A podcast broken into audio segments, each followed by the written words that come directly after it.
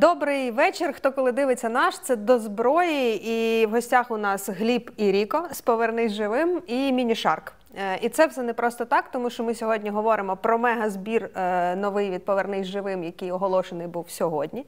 Е, Це збір з компанією ОККО, Око за Око 3. І це комплекси для ударних підрозділів, які використовують безпілотники різного типу. Ми вам зараз все розкажемо. Привіт. Вітаю. Привіт. Так, е, в принципі, серед іншого е, збираємо е, 500 мільйонів гривень на 10 пульстронів для ДШВ. Що таке пульстрони? Е, Це 10 комплектів для рот ударних безпілотників, які в, з даними комплектами зможуть повністю виконувати бойову задачу в замкнутому циклі. Коли ми е, говоримо про збори «Повернись живим, ми говоримо про комплекс. Ми говоримо зазвичай про багато е, обладнання е, для таких підрозділів, які застосовують безпілотники для того, щоб знищувати ворога і ворожу техніку. Що їм потрібно? Давайте зараз якось зібрано, а потім детально про все розкажемо. Це різного типу безпілотники, це зв'язок, це там ну Пульстрон це кодова назва комплекту обладнання, в який входять автомобілі, е, коптери різного типу для виконання різних задач, а також необхідне супутне майно, таке як радіостанції, е, таке як е, прилади нічного бачення для виконання задач вночі. Маскувальні сітки, генератори, інше живлення і все, що для цього потрібно. Якого типу це безпілотники, які входять в цей комплект? Ну тут у нас міні-шарк, його задача розвідувальна. А що ще? Ну, логічно, що ми хочемо, щоб підрозділ міг забезпечити повний цикл від там висування на точку до ураження противника і до повернення підрозділу додому. Тому е, в нас по безпілотниках це безпілотники розвідувальні, тобто Shark Mini для безпілотників е, для розвідки на велику дистанцію. Е, Мавіки і матриси для розвідки і ситуаційної обізнаності на меншій дистанції, і для ретрансляції зв'язку, в тому числі, якщо це буде потрібно. Е, Потім в нас йдуть е, коптери, бомбери, які є носії боєприпасів, які можуть виконувати задачі на доволі великій дистанції, і здійснювати ураження е, техніки доволі великою вагою боєприпасу. І далі в нас йдуть вже е, денні і нічні FPV-коптери, так звані керовані боєприпаси, які також е, дадуть підрозділу там і вдень, і вночі на різних дистанціях можливість забезпечувати ураження. Тобто підрозділ зможе висунутися на пікапі куди завгодно, вдень чи вночі, е, розгорнутися, запустити дрон, знайти ціль. Дати вказівку через штаб іншому підрозділу, ну точніше, дати ціль на штаб за допомогою засобів зв'язку. Е, Штаб передає на інший підрозділ, який вже ну, здійснює ураження. Цей підрозділ так само виїжджає, висувається, розгортається, здійснює ураження. Його підтверджують за допомогою розвідзасобу. Воно е, всі підрозділи вертаються на базу. Ну і відповідно ми забезпечуємо все. Тобто і пікапи, і розвіддрони, і ударні дрони, і засоби зв'язку, і так далі. Все, що необхідне для цього. Ну, звичайно, не геть-геть все, але враховуючи те, що армія щось все ж таки також забезпечує, ми забезпечуємо те, що армії складніше забезпечити. Е, Якщо говорити про самі ці підрозділи, в принципі, вони не так давно були створені, і це щось нове. Е, Для яка їх роль от зараз у війську підрозділів, які використовують, виконують ну роти ударних безпілотників або е, інші підрозділи Або в, в іншому ну, в іншому форматі, та, які здійснюють цю роботу. Ми бачимо зараз багато різних відео з їхньою роботою. Власне, яка яких зараз місце в армії? Це відповідь на виклики війни. Е, Змінюється війна, змінюються підрозділи, тому ну, ми так. е, Це еволюція. Це еволюція того, як мав застосовуватись. Що було раніше, що ми мали станом раніше, Е, крило або розвідує, або коригує артилерію. Це довго по часу, це невлучно, це частіше ти налякав і першим другим пострілом, якщо ти не вразив, то швидше за все засіб, по якому тобі вогонь, він поїхав. Він просто перемістився і виїхав за зону ураження. Якщо ми кажемо про FPV, то це про те, що якщо ти долетів, якщо тобі не задавив реп, все, ти на цілю, то ціль уражена. Якщо ефективний сидить пілот за пультом, то він знає, де, як зайти на ціль для того, аби її вразити. Відповідно, немає ось цього моменту очікування. Ось якщо умовний ворожий реп стоїть, і ви відпрацювали першим арти, артилерії, і він ліг в 500 метрах. Все, швидше за все, ця машина складеться і поїде, і враження нема. А це виклик. Ти значно здешевшуєш цей самий постріл умовний, да? з, замість 155 мм снаряду, ти використовуєш 1, 2, 3 FPV-коптера і отримаєш той самий результат. Ось і все. Це просто інтеграція чогось нового в війну. А для того, аби це було максимально ефективним, потрібно, аби те, що розвідує, те, що да, передача цієї інформації розвідувальної, і те, що вражає, відбувалося максимально швидко. І ось саме створення нових підрозділів, де вони будуть зав'язані самі на себе, і комунікація буде відбуватися всередині підрозділу, воно пришвидшиться, воно збільшить ефективність цього.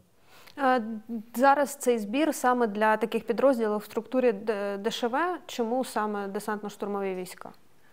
Тому що десантно-штурмові війська за призначенням це ударний кулак наших е, збройних сил, які мають здійснювати е, власне штурми. Вони мають заходити, вклинюватися в порядки противника.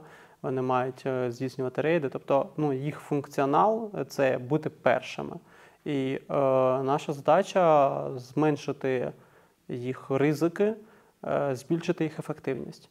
Е, Тому для старту ну, перший проєкт такий він йде е, саме для ДШВ. Якщо про механіку самого збору, це вже третій збір з око. Е, Як буде виглядати механізм цей? Це стандартний, звичний для всіх вже? Е, Так, це стандартний механізм 1 гривня з кожного літру пульса помсти, який будуть заправляти водії на заправках.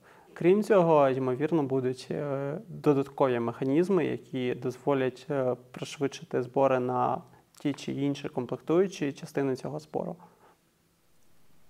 Ну і плюс ще донатити треба. Е, Всіх закликаємо. Тут для того, щоб швидше відбулося, то треба ще донатити. Так. Звісно, є загальний рахунок цього проєкту, на який можна донатити. Буде банка, щось подібне. Ну і ми теж долучаємося. Мілітарний плюс око за око 3. У нас буде своя банка, на яку ми будемо збирати 500 тисяч гривень на бойові частини для 100 FPV дронів. Е, Буде QR-код, точніше, є QR-код е, на відео. Можете е, донатити. Ми будемо постійно тепер е, про цей збір нагадувати. Так що не стримуйте себе, будемо, будемо раді допомогти якомога швидше зібрати е, 500 мільйонів гривень для того, щоб забезпечити всім необхідним ударні підрозділи для того, щоб вони виконувати могли свої задачі. По досвіду роботи таких підрозділів, вже який накопичився, ну як можна їхню результативність оцінити? Що, що про це можна розповісти? Це дуже сильно залежить від людей, насправді, від компетентності людей на багатьох місцях. Від моменту, ну, давайте е, подивимося реальності в очі. Станом на зараз е, ці люди отримують за себе ураження FPV і носії боєприпасів, да, бомбери, як називають їх. е, Від волонтерів, від якихось умовних невеличких історій, да? Коли їм надходить по 10, 20, 30. Ну, це такі, я вважаю і бачу, що це таке вирішення питання на зараз, доки не втрутиться держава. Але зараз розмова не про те. Розмова про те, що наскільки досвідчений екіпаж, сам пілот і технік в цьому екіпажі, який розуміє, як е, користуватися антеною, що таке побудова маршруту, як взагалі це все робиться. І друга частина цього всього вона відбувається ще раніше, в той момент, коли ви ставите запит волонтерам або ще комусь, що ось нам потрібен FPV-дрон. Які у вас наземні станції, які у вас радіолінки, піхтейли і так далі. Ну, тобто купа дрібних технічних деталей, яка залежить від того, прийдуть, прийде вам 300 коптерів, і ви їх будете використовувати день в день, чи ви їх відкладете, тому що ви просто не розберете, що з цим робити. Ефективність дуже ситуативна, дуже така залежна. Це еволюція, це не дія, це процес. І ефективність процесу, вона, ну, по-перше, її можна визначити тільки в конкретний зріз процесу або по завершенню. Завершення в нас не передбачається, тому можна сказати, що ефективність постійно росте. Рівень кваліфікації, е, отриманий досвід і навчання на ньому відповідно, е, якість обладнання, на якому це все е, виконується, і кількість цього обладнання зростає. Відповідно, ефективність, якщо ось відео, які ми бачимо зараз, це ефективність, то такої ефективності буде набагато більше. І з кожним подібним проєктом, з кожним збором її стає більше. Це не якась пряма залежність, бо є знову таки, як сказав мій напарник, інші різні обставини. Проте ефективність постійно збільшується. І так вона набагато більша, ніж середній засіб, якийсь будь-який інший середній засіб ураження в армії в середньому. Проте це не значить, що інші засоби ураження не потрібні геть, тому що це все екосистема, яка має взаємодіяти і працювати. Воно не може працювати незалежно від іншого. Воно не може бути в абстракції. Ми не можемо виграти війну тільки FPV-коптерами, бомберами, літаками і так далі. Це все загальна частина великої системи. Ну, якщо так е, в ідеалі дивитися, то як зібрати ефективний такий підрозділ? Тобто це мають бути технічно підковані люди, е, які мають пройти навчання, наскільки воно може бути довгим, недовгим? Тобто, ну як, як зібрати такий ударний кулак на дронах? Ну, я одразу скажу, що велика частина ефективності цього підрозділу залежить від його штатного порядку в іншій ну, в загальній структурі військ. Тобто, якщо це високомобільний підрозділ, який має е, необхідні канали комунікації з усіма ланками на фронті, з усіма підрозділами, які поруч, то е, це е, дуже ефективний підрозділ. Якщо це штатний підрозділ бригади, то, як правило, питання координації з сусідами, питання швидкого обміну розвідінформацією, питання та будь-які питання, в принципі, вони в першу чергу залежать від людей, які в цьому підрозділі, від їх здібностей, від їх навичок комунікації і бажання, і, е, і мотивації. І відповідно. Навчання ну, воно займає місяць, два, залежно на який засіб, залежно на що. Отримання досвіду далі ну, має йти кілька місяців додаткових і знову залежно від інтенсивності цього досвіду. Але за рік до кінця року ми отримаємо вже дуже суттєві результати. Ну, за минулий рік ми вже бачимо дуже суттєві результати. В цьому році ми очікуємо набагато кращих. Е, Ну і відповідно таких підрозділів їх кількість має збільшуватися, чи ті, які є, треба покращувати, поліпшувати, збільшувати їх е, кіль, наповнювати їх людьми, фахівцями, там можливо їх е, там до, батальйонів збільшувати, бо зараз це роти ударних безпілотників. Знову це більше питання не про кількість людей в місті, це про питання їх ефективність, їх ефективність залучення в, на ділянці фронту. Тобто, якщо таких підрозділів багато, але вони між собою не комунікують і не взаємодіють, е, в цьому доволі мало сенсу. Е, Тому е, треба збільшувати кількість. е, підрозділів, треба збільшувати кількість людей в підрозділах, але найбільше, що треба, це розвивати інституцію використання, е, створювати доктрину використання цього. Тобто, поки офіцери, які випускаються з академії сухопутних військ, не будуть вміти цим керувати, поки люди, які приходять на посади в штабі і віддають накази, не будуть розуміти, як це має бути зас- застосовано.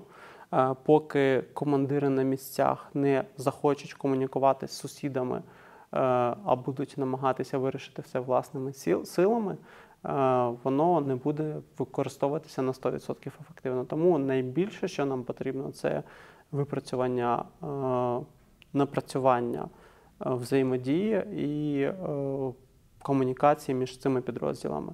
Е, Проте для цього, звісно, також потрібні засоби, і ось засоби ми даємо. А інше будемо намагатися також донести, супроводити і так далі. І ще трошечки да, то- Якщо доповнити, в мене є гарна аналогія, така, знаєте, я дуже полюбляю холодну зброю. І ось е, якщо ми кажемо саме про структурність да, цих підрозділів, ось просто всі взяти із рот збільшити до батальйонів, батальйони там, умовно, не знаю, до частин або до окремих дивізіонів. Е, Тут є сенс е, бачити, ну ось у зброяра, коли в нього є холодна зброя, в нього може бути і рапіра, засапожний ніж, і бастар, дворучний меч. Ось тут потрібно, і він використає проти чогось бастард, а проти чогось просто рапіру. Ну, кольнути десь потрібно, да? якийсь треба напрямок, де потрібно просто точково щось винищити. І я думаю, що тут потрібно щось подібне. Десь тобі потрібен взвод, десь тобі потрібна рота, а десь потрібен цілий батальйон. Бо це великий напрямок, коли структура сама на собі замкнута, вона простіше обслуговується армійською системою стосовно всіх і бойових частин, і матеріально-технічного забезпечення, і так далі. І десь тобі краще застосувати батальйон. А десь тобі краще застосувати один невеличкий взвод, тому що батальйон тобі там ну просто не потрібен, йому не буде роботи. Спеціальний підрозділ ударних Так, без- ну, умовно щось подібне. так. Потрібно мати е, ті, ну, ніхто ж не б'є комарів молотками. Десь потрібна мухобойка, а десь потрібен молоток. Е, Відповідно, ще питання про роботу саме таких підрозділів. Їхня основна задача е, залежить від чого? Тобто від напрямку, чи є якісь стандартні цілі, як скупчення техніки або там живої сили, або не знаю, в штурмових діях і- їх задіювати. Яка от е, станом на той досвід, який ми зараз опираємося, тобто яка їх основна задача? задача? Да, от що вони, В що вони першу роблять? чергу вона залежить від наявних засобів. Тобто, якщо в мене немає засобів ураження, то моя основна задача це спостерігати і дати хоча б сигнал іншим засобам ураження, або сигнал там відступати, або попередити про наступ противника і так далі. Е, Якщо в мене є засоби ураження, то відповідно від цих засобів ураження і їх характеристик я вже можу приймати рішення. Дуже часто є ситуації, коли засоби ураження використовуються не дуже раціонально, але ну, це через те, що іншого виходу, ймовірно, немає. А пропрацювати, і прорахувати всі можливі наслідки того чи іншого там ворожого штурму ну просто неможливо. Відповідно, буває таке, що ми можемо там стріляти е, останніми снарядами з артилерії по піхоті, яка на нас наступає. Е, Може бути таке, що якийсь дорогий снаряд летить по дешевій цілі. Для війни це нормально. Е, Задача таких підрозділів це зупинити шторм, це забезпечити логістику свою, перерізати логістику противника. Це е, знайти своїх, які десь відірвалися без зв'язку. Евакуація, супровід евакуації, супровід штурмових, розвідувальних, е, снайперських, будь-яких інших груп.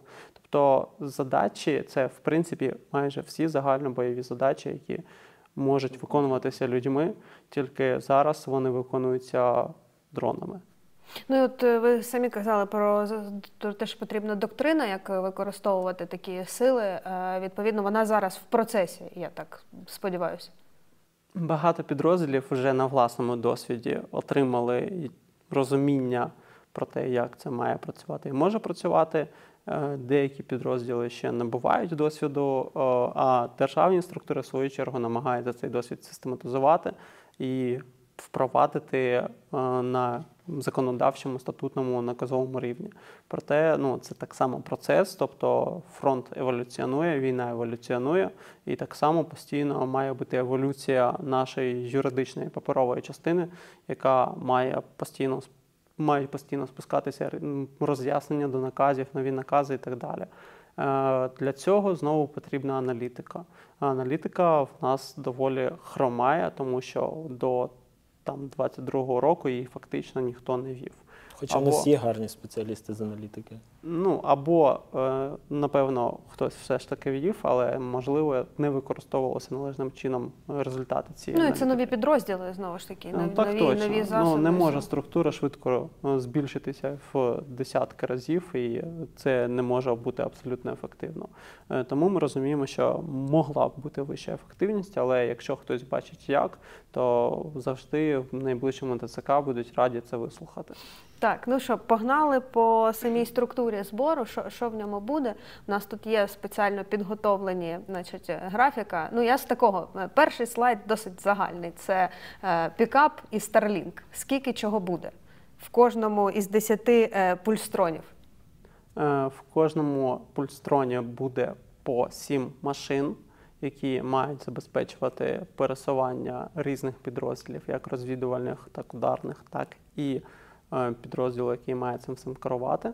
Тобто передбачена штатна штабна ситуаційна кімната, і відповідно ось одна машина має бути в їх розпорядженні. Е, м, Starlink для забезпечення е, зв'язку, відповідно, знаєш, що Да, таке Starlink 8 і Starlink для забезпечення зв'язку між підрозділами, для забезпечення стрімів відео, тобто це частина екосистеми. Е, Starlink е, буде адаптований для транспортування і роботи прямо в дорозі на автомобілі. І відповідно, ну, це, це те, що називається нервами Збройних сил, це зв'язок, це комунікація. Тобто Starlink виконують ну, неабияку роль в цьому всьому. Ситуаційна кімната це також е, фонд буде опрацьовувати, щоб вона Ну, саму кімнату ми не будемо будувати, ну але ясно, це, я вну, е, да. вну- внутрішні, внутрішні. Це, е, ну, внутрішні, да. Тобто це одна з радіостанцій, один зі старлінків, монітор, додатковий генератор, там щось ще. Ну, тобто там нічого надзвичайного, ноутбук, ну, тобто, Ну тобто, крім того, просто те, те, чого немає на зображенні, ще ситуаційна кімната. Зв'язок і прилад ночного бачення це також все е, в комплекті. Скільки чого тут? Зв'язок е, це портативні радіостанції, які вже в принципі використовуються в армії. Відповідно, ці просто інтегруються в загальну систему, і е, вони йдуть в достатній кількості, щоб е, забезпечити зв'язком всі екіпажі, як локально між собою, так і зі штабом. Радіостанція автомобільна вона буде в автомобілях, і так само вона буде використовуватися для зв'язку в ситуаційній кімнаті, в штабі так званому. І прилади нічного бачення відповідно забезпечують можливість водіям їздити вночі без е, додаткової підсвітки і виконувати задачі коптерами вночі, тобто підготувати злітний майданчик, е, прийняти або запустити безпілотник, і все з цим пов'язано. Ну тут е, одразу може таке питання виникнути: типу старлінків і рацій, вже скільки можна передавати, але це для того, щоб все було під ключ, правильно? Е, Рації, по-перше, постійно губляться, виходять з ладу при штурмах, при будь-яких наступальних або відступальних діях. Е, По-друге, так само підрозділи розширяються, створюються нові формування. По штату не кожному військовослужбовцю положена рація. По штату їх має бути якась певна, доволі невелика кількість на батальйон. Відповідно, ми не можемо в армії просто отримати рацію на кожного пілота, а пілоту це необхідно для зв'язку з другим номером, для зв'язку з кимось ще. Тому ми забезпечуємо ці рації додатково до тих, що вже є в підрозділах, щоб е, розширити їх можливості. Ну щоб потім не виникло такого, що ой, рації нема, а зв'язку нема, щоб все це могло Рація не працювати. робить, румуни бігають. Щоб, щоб все просто працювало Ну, щось одразу. подібне зі старлінками. Їх Ну, Колись да. може їх стане достатньо, але Старлінків? да, чим більше технологічною стає війна, да, умовно там навесні 22-го, ніхто не думав взагалі про стріми. Ми думали, як коригувати артилерію через е, рацію за допомогою північ, південь, захід, схід. Просто за, за допомогою Це ти не думав, а я ще в 21-му році налаштував вивіз Ти далеки на. YouTube. А я потрапив на війну в 22-му. А, і ну, насправді просто люди повільно до цього долучаються або поза мірою необхідності. І відповідно просто насичення відбудеться тоді, коли відбудеться, але це точно там не завтра, умовно. Насправді, е, на початку лютого 2022 року е, були доволі потужні навчання в Рівному, де відпрацьовувалася система загальних кімнат ситуаційної обізнаності, куди виводилися стріми з безпілотників. Тоді, здається, з кількох лек і камер спостереження наземних. І відповідно тоді без старлінків це все реалізовувалося через LTE зв'язок і супутниковий зв'язок. Е, Зараз е, система сильно спростилася за допомогою нових засобів. Відповідно, техніка еволюціонувала, армія також. Ну і відповідно, що якщо вони ще й будуть прилаштовані спеціально для пікапа, це ну то також е, Ну, вони будуть зйомні, коли ви пересуваєтесь із А точки в точку Б, щоб це не було, то вам потрібен зв'язок. На віддаленості, там, умовно, 15 км від фронту дуже рідко дає зв'язок мобільний. І ще рідше, хто тримає мобільний зв'язок там активованим, тобто в кого телефон не в режимі літака, да? тому що рація може не працювати. Відповідно, це твій єдиний і реальний можливість зв'язатися з кимось. Це для того, аби в тебе був Starlink на ходу. Якщо ти переїхав на позицію, все, тобі потрібен вже Starlink як стаціонарний. Ти його знімаєш просто з машини і використовуєш. Е, Starlink часто е, до- доповнює ра- радіостанції, тому що знову покриття радіостанції нас на фронті не може бути всестороннє, Starlink працює е, в умовах відкритого простору. І відповідно, коли нам не можуть по рації вийти і сказати, що ситуація на фронті змінилася, там терміново відступаєте або наступаєте, наприклад, то якщо в нас є додатковий зв'язок через Starlink, це завжди корисно. Крім того, ну крім звичайних даних, які нам надсилають по рації, в епоху нормальних технологій нам треба передати зображення, показати, що ситуація змінилася, дати можливість побачити людині. І я можу навіть подзвонити в тому самому WhatsApp, включити відео і показати, що ось тут піздець, звідси ну, типу, треба їхати. Або навпаки, що тут хороше місце і Ну тобто е, Starlink дає можливість, дає більш розширені можливості дорації і дає можливість е, передати набагато більше даних або дати надати ці дані в умовах, коли ліг весь армійський зв'язок внаслідок ребу або чогось ще, Е, коли просто немає зв'язку через рельєф, або за якихось інших причин. Тому Starlink – це необхідне доповнення, звісно, і в автомобільній версії він працює прямо на ходу з автомобіля, тому що знову таки я не можу лишатися без зв'язку. І якщо там вийшов з ладу ретранслятор на рації, я про це не дізнаюся в принципі. Ну, тобто я їду і я про це да, і їду. Потім починаю виходити, а тангента гудить, коли натискаю на неї чомусь. То ось е, Starlink він дає мені зв'язок постійно, і якщо щось, то на мене вийдуть по іншому зв'язку. Мені подзвонять, мені напишуть, мені скинуть необхідні сповіщення і так далі. Тому Starlink на ходу це дуже важливо. Лишатися на ходу ну, без зв'язку це взагалі не варіант, тому що фронт дуже швидко змінюється на деяких напрямках. А так він буде за потреби зніматися з автомобіля, ставитися буде в іншому місці. Це ми тільки про зв'язок весь цей час говоримо, це ми ще до дронів не дійшли. А я тим часом нагадую, що мілітарний долучається до цього збору е, і 500 тисяч збираємо для 100 бойових частин е, для FPV-дронів. Е, це не означає, що. Одна бойова частина коштує 5 тисяч, е, але е, ця вся сума піде на 100 бойових частин. Ми про це далі про, про БЧ також е, відповідно поговоримо в рамках збору. Так, поїхали далі. Ми тут вже пройшли це. Мавік, класика. Що буде робити Мавік в роботі цього підрозділу з ударними безпілотниками? Яка задача Мавіка?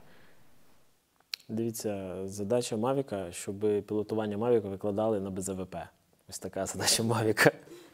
Знаєте, ти ось заходиш, береш трьох з підрозділу будь-яких, і двоє вміють оперувати Мавіком, розуміють, що таке анонімізація, як випаювати чіп із пульта і так далі. Ну або розуміють, що це треба зробити.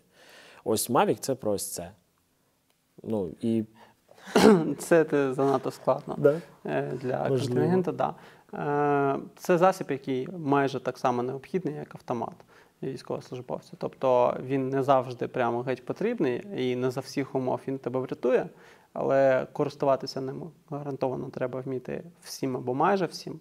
І е, він від е, розвідки спостереження до там скидання за потреби, знову таки, бо це далеко не завжди раціонально, е, до ретрансляції зв'язку, до якихось е, ще неочевидних задач. Він ну, дуже широкий спектр задач виконує. Тобто це засіб однієї окремої бойової одиниці. Е, Він може супроводжувати танк, він може супроводжувати машину, кейсовак, е, саперів, снайперів. Ну, тобто це універсальний засіб однієї бойової одиниці, який дає їй можливість не ходити ножками, не висовуватися, а подивитися кудись біля себе. І відповідно рятує її життя. Плюс є купа випадків, які не потрапляють в телевізор, в інтернет. Коли цими мавіками, умовно, навіть вони не часті ці випадки, але вони теж є. Коли ти мавіками потім шукаєш е, радійку, яку загубив.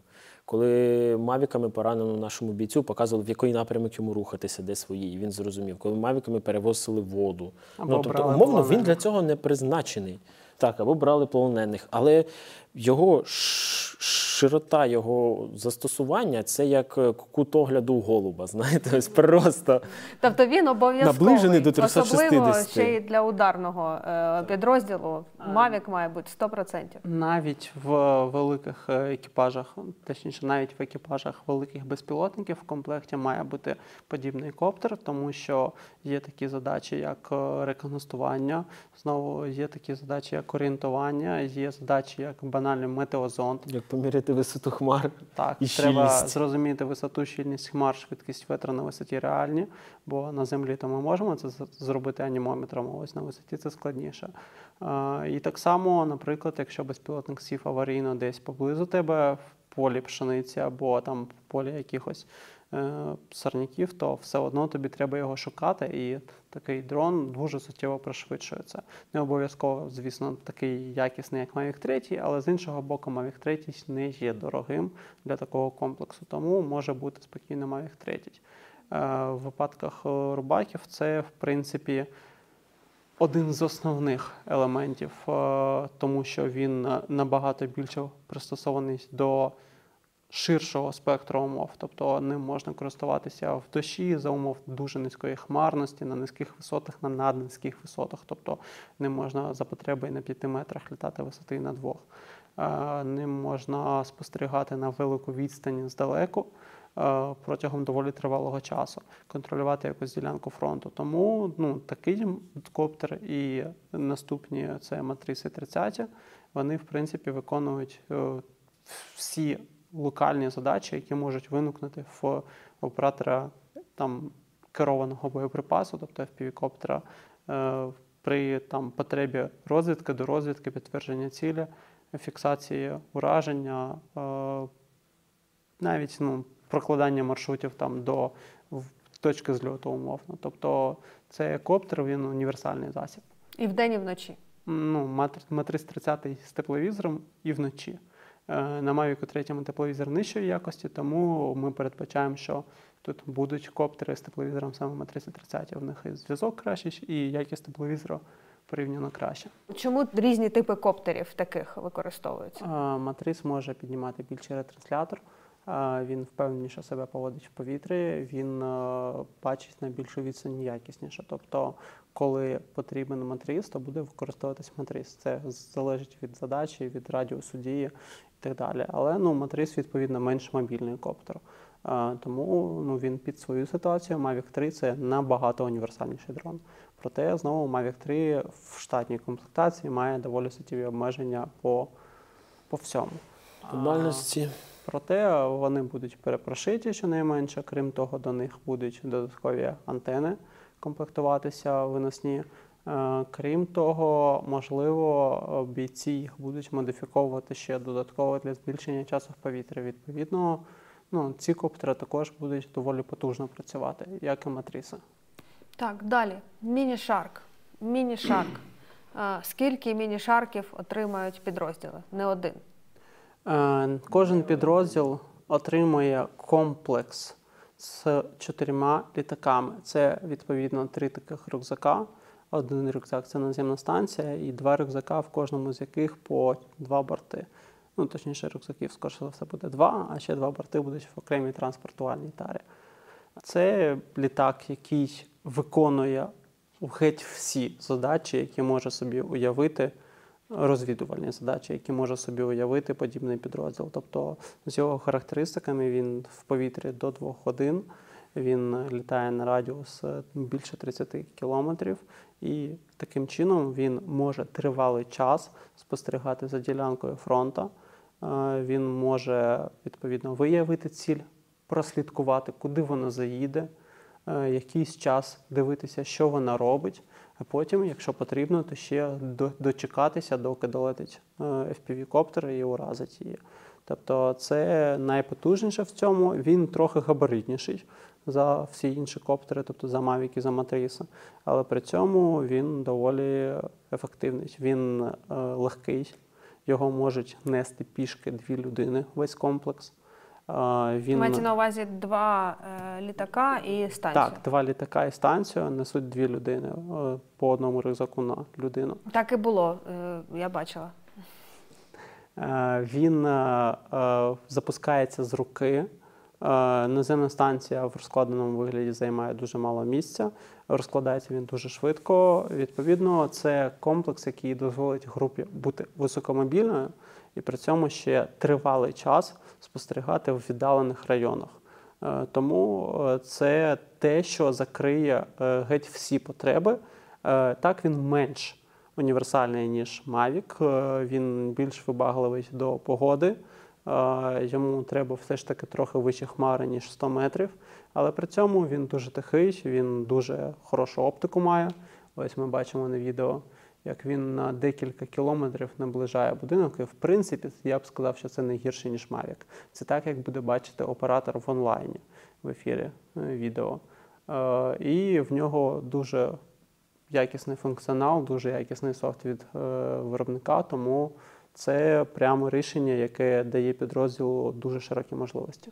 Ну і не так давно вони взагалі в принципі з'явилися, були презентовані. Як вони вже собі показали, ті, що використовуються зараз на фронті, тобто ви їх обрали саме за, за цими характеристиками. Так, е, ми обрали за вже першими відгуками, і е, ми розуміємо, що це поки один з дуже небагатьох дронів на фронті, який з такими невеликими габаритами і вагою має якісний гімбал, тобто має можливість дивитися взовш не в той бік, в якому летить, і контролювати ціль, знаходячись від неї на відстані декілька кілометрів. Тобто він спокійно може висіти над своєю територією, при цьому спостерігати невідривно за територією противника. Е, При цьому він зарекомендував себе вже доволі добре. Вже багато відео є його роботи саме з FPV-коптерами. Е, Їх можна часто переплутати з відео з великими шарками, але є певні нюанси, особливості. Захочете побачити, або компанія потім сама скаже. Але Хто знає, той знає. Да, в інтернеті, Яка особливість саме в інтернеті їх вже доволі багато викладали. шарка І шарка. так він дуже зручний через свою малу дальність, ем, меншу дальність, чим ніж у великого шарка. Його якраз використовують переважно для FPV-коптерів, тому що великий шарк використовується переважно для наведення хаймарсів. Е, Тому вони так зайняли кожен свою нішу і працюють. Західного зброєння, я би сказав, для коригування західного Ну, зброєння, да. не тільки хаймарсів. А від себе додам, що як людина, яка ось експлуатувала да, маленький час, е, він, е, це реально найтихше крило, яке я пілотував. Ми запустили його з руки, що мене одразу ж здивувало, ну, тому що я такого ще не запускав. Він так не важкий, але виглядає ну, на вагу такий, що потрібно якесь фізичне навантаження, але насправді ось він дуже легко злітає. І ми перестали його чути, коли альтитюд показував буквально 250-220 метрів. Тобто в тебе немає, в тебе немає, знаєте, такої печії, що ось ти дивишся на ціль, а впівішникам потрібно зібратися, запустити, направити ретранслятор, долетіти. І ти думаєш, все, мене почули. Зараз вони почнуть збиратися. Якщо це, наприклад, ворожий комплекс FPV або якесь вороже крило, ну будь-що, ти думаєш, все, або фізично помітять. Він досить непомітний реально через свої габаритні розміри, і він реально найтихший. Просто ось його просто не чути. І зручний в користуванні. Тобто, зазвичай в тебе є дві, знаєте, такі крайнощі. Або в безпеку, ти окопуєшся, в тебе цілі бліндажі, і ти прям пілотуєш умовно з бліндажа з там, потрійним перекриттям. Або ти маскуєшся. Ти ніяк не змінюєш ландшафт, де ти став. Вас завезли о четвертій раночку за допомогою тепловізійного прицілу водій і поїхав. Або став десь в півтора км для того, аби ну, бути поруч, е, як зміниться ситуація, ніхто не знає. І ви просто максимально йдете в маскування. Вас не видно, він малесенький, ви швиденько запустили, зайшли в посадку, ви швиденько посадили, забрали, і вас нема. Тобто, ви ось він дозволяє це мінімально бути присутнім на виду. А ще він красивий. А, да, і варто сказати, що ми їх передаємо як з денними камерами, так і з нічними. Тобто буде два літака для денної розвідки, два літака для нічної розвідки, і ще один літак на випадок втрат, якщо потрібно буде Запасний. докомплектувати, да, буде запасний на кожен з підрозділів. По одному запасному передбачено. Тобто, в принципі, на якийсь час цей проект забезпечує доволі непогано такі підрозділи, які будуть Я би сказав, доволі якісно. Не те, що непогано, а якісно. Доволі якісно. так. Так, далі розвідали ціль за допомогою шарка. Знайти і знищити. Е, та, е, ще кажа, кажан, кажани і Р-34 е, також додаються до комплексу. Це ілюстративні зображення. Е, власне, нічні бомбери, е, Ну, умовно, нічні. умовно нічні. Ну, їх так, так вже, Окей, так вже я сталося, що їх так називають. Одразу скажу, що ці коптери трошки відрізняються за ціною, а також характеристиками. І е, вони е, будуть виконувати дуже важливі задачі е, не тільки по забезпеченню ураження противника, а ще й по забезпеченню логістики в важких місцях. Тобто, ну вже нерідкі ситуації, коли там нашим закидають провізію, засоби зв'язку або щось ще подібними коптерами. Це дуже класна їх додаткова функція. Е, Крім цього, звісно, вони за потреби можуть тягати ретранслятор протягом тривалого часу або щось ще доволі потужне. Е, Проте е, росіяни їх краще знають як бабу Ягу. Вони їх бояться. А вони їх всі баба Яга називають? Так, вони їх називають всі баба-яга. Вони їх бояться, вони від них тікають і нічого не можуть з ними зробити. Тому що такий дрон прилітає, відпрацьовує ціль і вертається назад. А якщо він не вертається назад, то підрозділ дістає з коробки інший дрон, і той, хто зашкодив цьому дрону, вже також не вертається назад. Е, Відповідно, е, цих дронів буде доволі багато. Одних е, по 4 в комплексі, інших по 8 в комплексі. І вони будуть е, виконувати трохи різні, хоча загалом подібні функції, і е, знищувати ворога. Відео з них ви, в принципі, вже бачили в інтернеті. Єдине, що R34 це доволі нова розробка компанії. У нас і... є відео.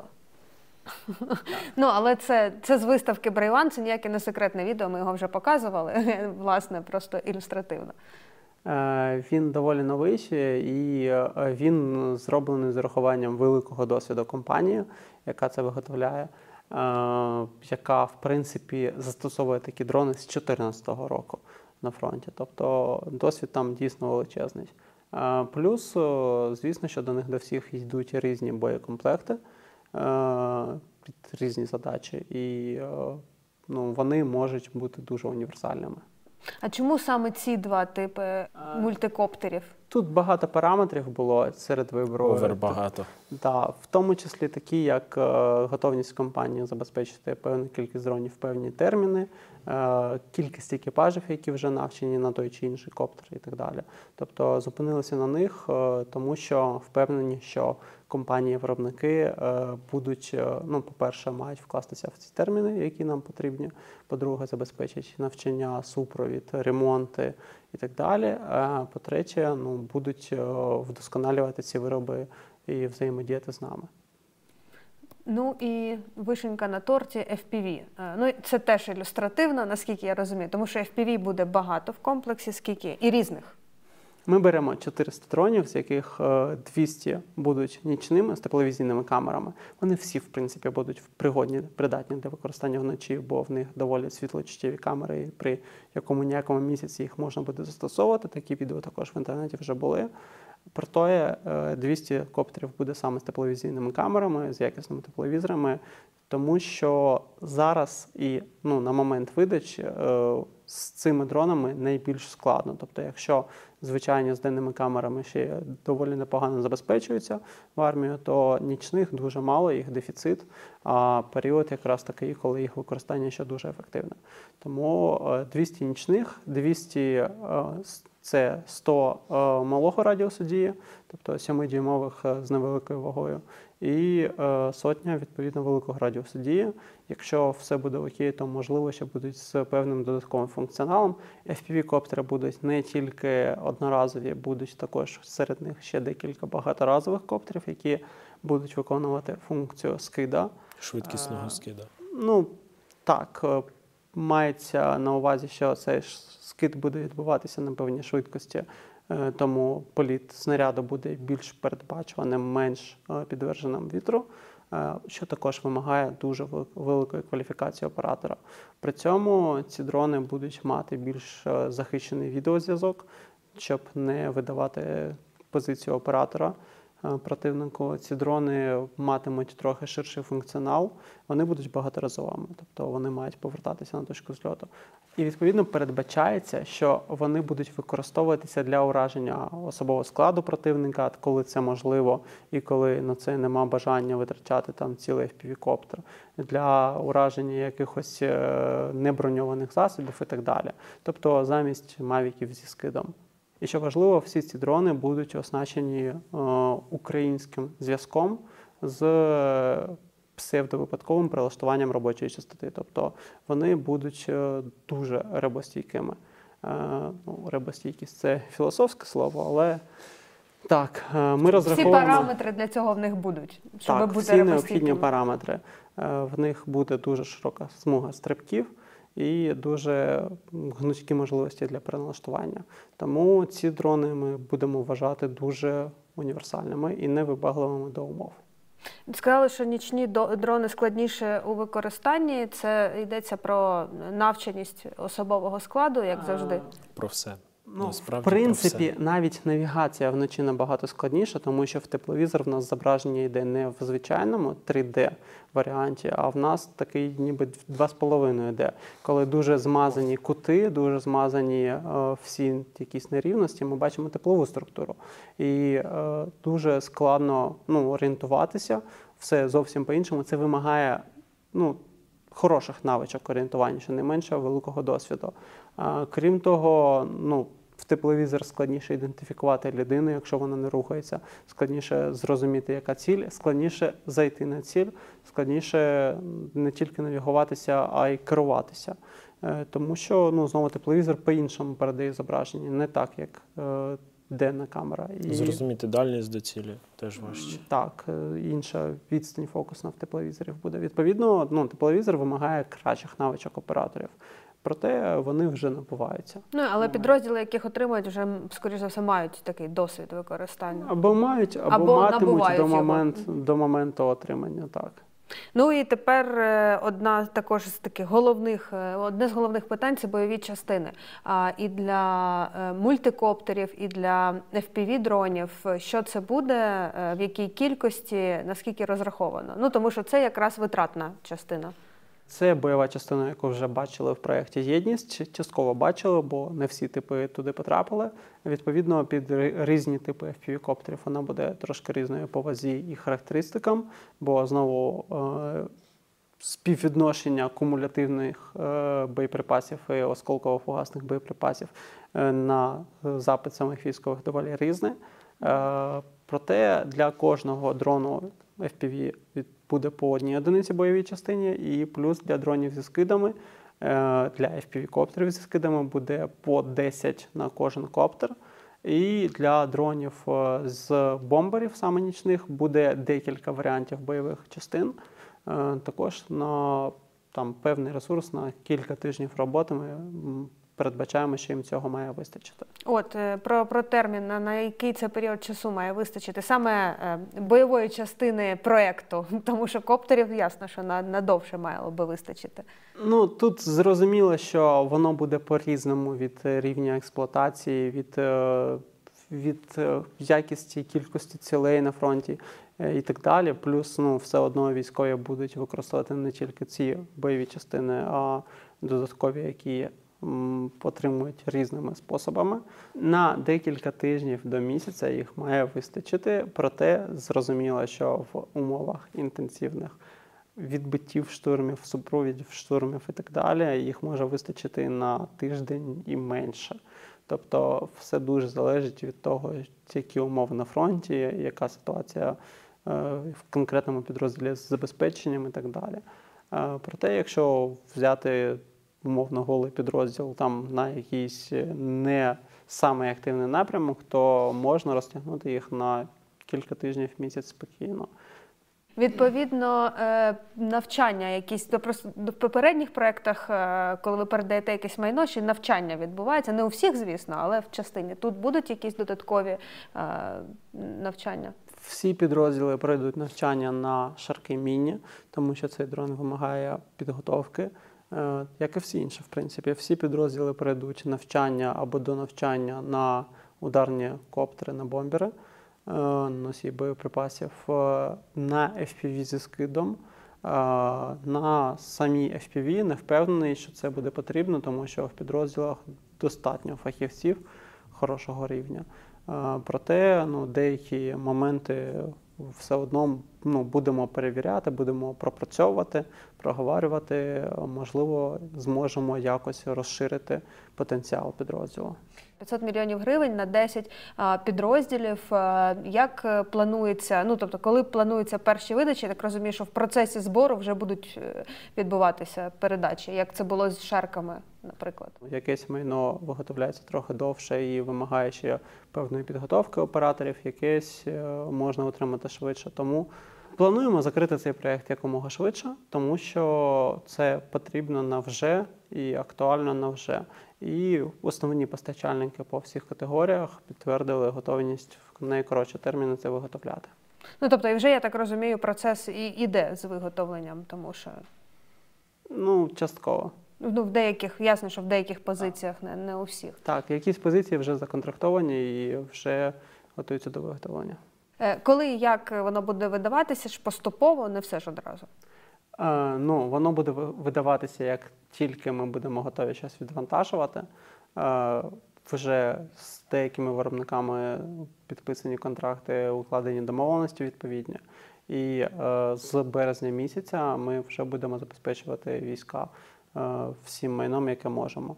Е, можливо, щось буде швидше, щось довше.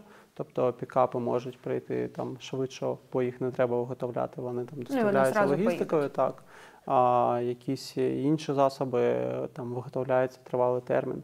Е, Проте, ну як тільки зможемо, як тільки на це збираються гроші, як тільки ми маємо можливість, ми одразу все контрактуємо і передаємо, як тільки воно буде готово. Ну і відповідно е, для цього треба докинути донатів на повернись живим. Е, Можна через мілітарний прямо. У нас є спеціальна банка на 100 бойових частин е, для FPV-дронів. І це на е, 500 тисяч гривень. QR-код в описі під відео є посилання. Обов'язково будемо в динаміці показувати, як цей збір окрем окремо від мілітарного, від глядачів мілітарного буде йти. І що в мене тут є кілька цифр, щоб так фіналізувати цей збір. Ще раз 500 мільйонів на 10 е, підрозділів. Це е, 4100 FPV дронів з денними і нічними камерами, е, 120 ударних дронів типу Кажан і Р-34, 40 е, розвідувальних міні-шарків з денною і нічною камерою так само, е, 70 пікапів, 70 приладів нічного бачення і 200 автомобільних і портативних радіостанцій. Ну і ще старлінки, джерела безперебійного живлення. Тобто, це і це ще не все. І це ще не все. Ще будуть приємні дрібнички, які також покращують ще рівень і ефективність виконання бойових завдань. Е, Різні прилади, інструменти для ремонту, підтримки, функціональності А, всіх цих. Це або входить в зіпи, або вже буде в окремих проєктах.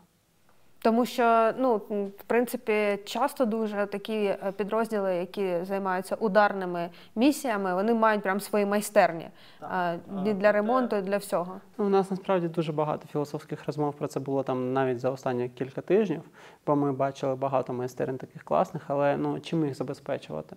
Викрутки вони не будуть на баланс ставити по одній. Ну тобто, ми, ми можемо там це оформити. як- можливо, для там ремонту безпілотників. Ну, це знову е, їм це складніше да, ставити на облік.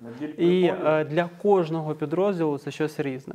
Тобто тут в нас в нас є краща штука, ось вартість цих е, ні, вартість цих дронів, е, кажанів Р-34, ми закладаємо якийсь зіп. Який потім може використовуватися для ремонтів. Тобто навіть при пошкодженому гвинті виробник не дає замінити гвинт клієнту, користувачу, тому що якщо гвинт пошкодився, були якісь причини, якісь предпосилки до цього. Тобто він за щось чіплявся. Якщо він за щось чіплявся, ймовірно, було аварійна посадка, якась аварі- аварійне приземлення.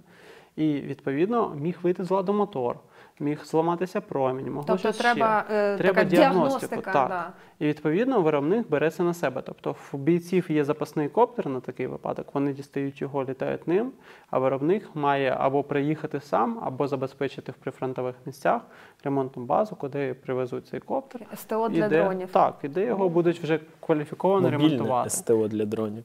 Підрозділ, який все це отримає. Що він от, от є все це е, у підрозділа. Він в нього вже є розвідувальні дро, машина, е, Mavic е, для розвідки, мат, DJI, мат, матрас, є, значить, міні-шарк, є ударні безпілотники, всі необхідні. І бойова як частина. і бойова частина до них, що обов'язково. Що робить цей підрозділ? Знаходить і знищує. Його задача стоїть знайти і знищити. Самостійно, без е, Так, залучення самостійно, інших. Без... А вже ж. Реалізовує весь цикл знаходження і знищення. Тож, це око за око 3. е, Третій проект разом з компанією Око. Відповідно, заправляючись е, поповнюємо фонд на проєкт е, для ударних е, підрозділів.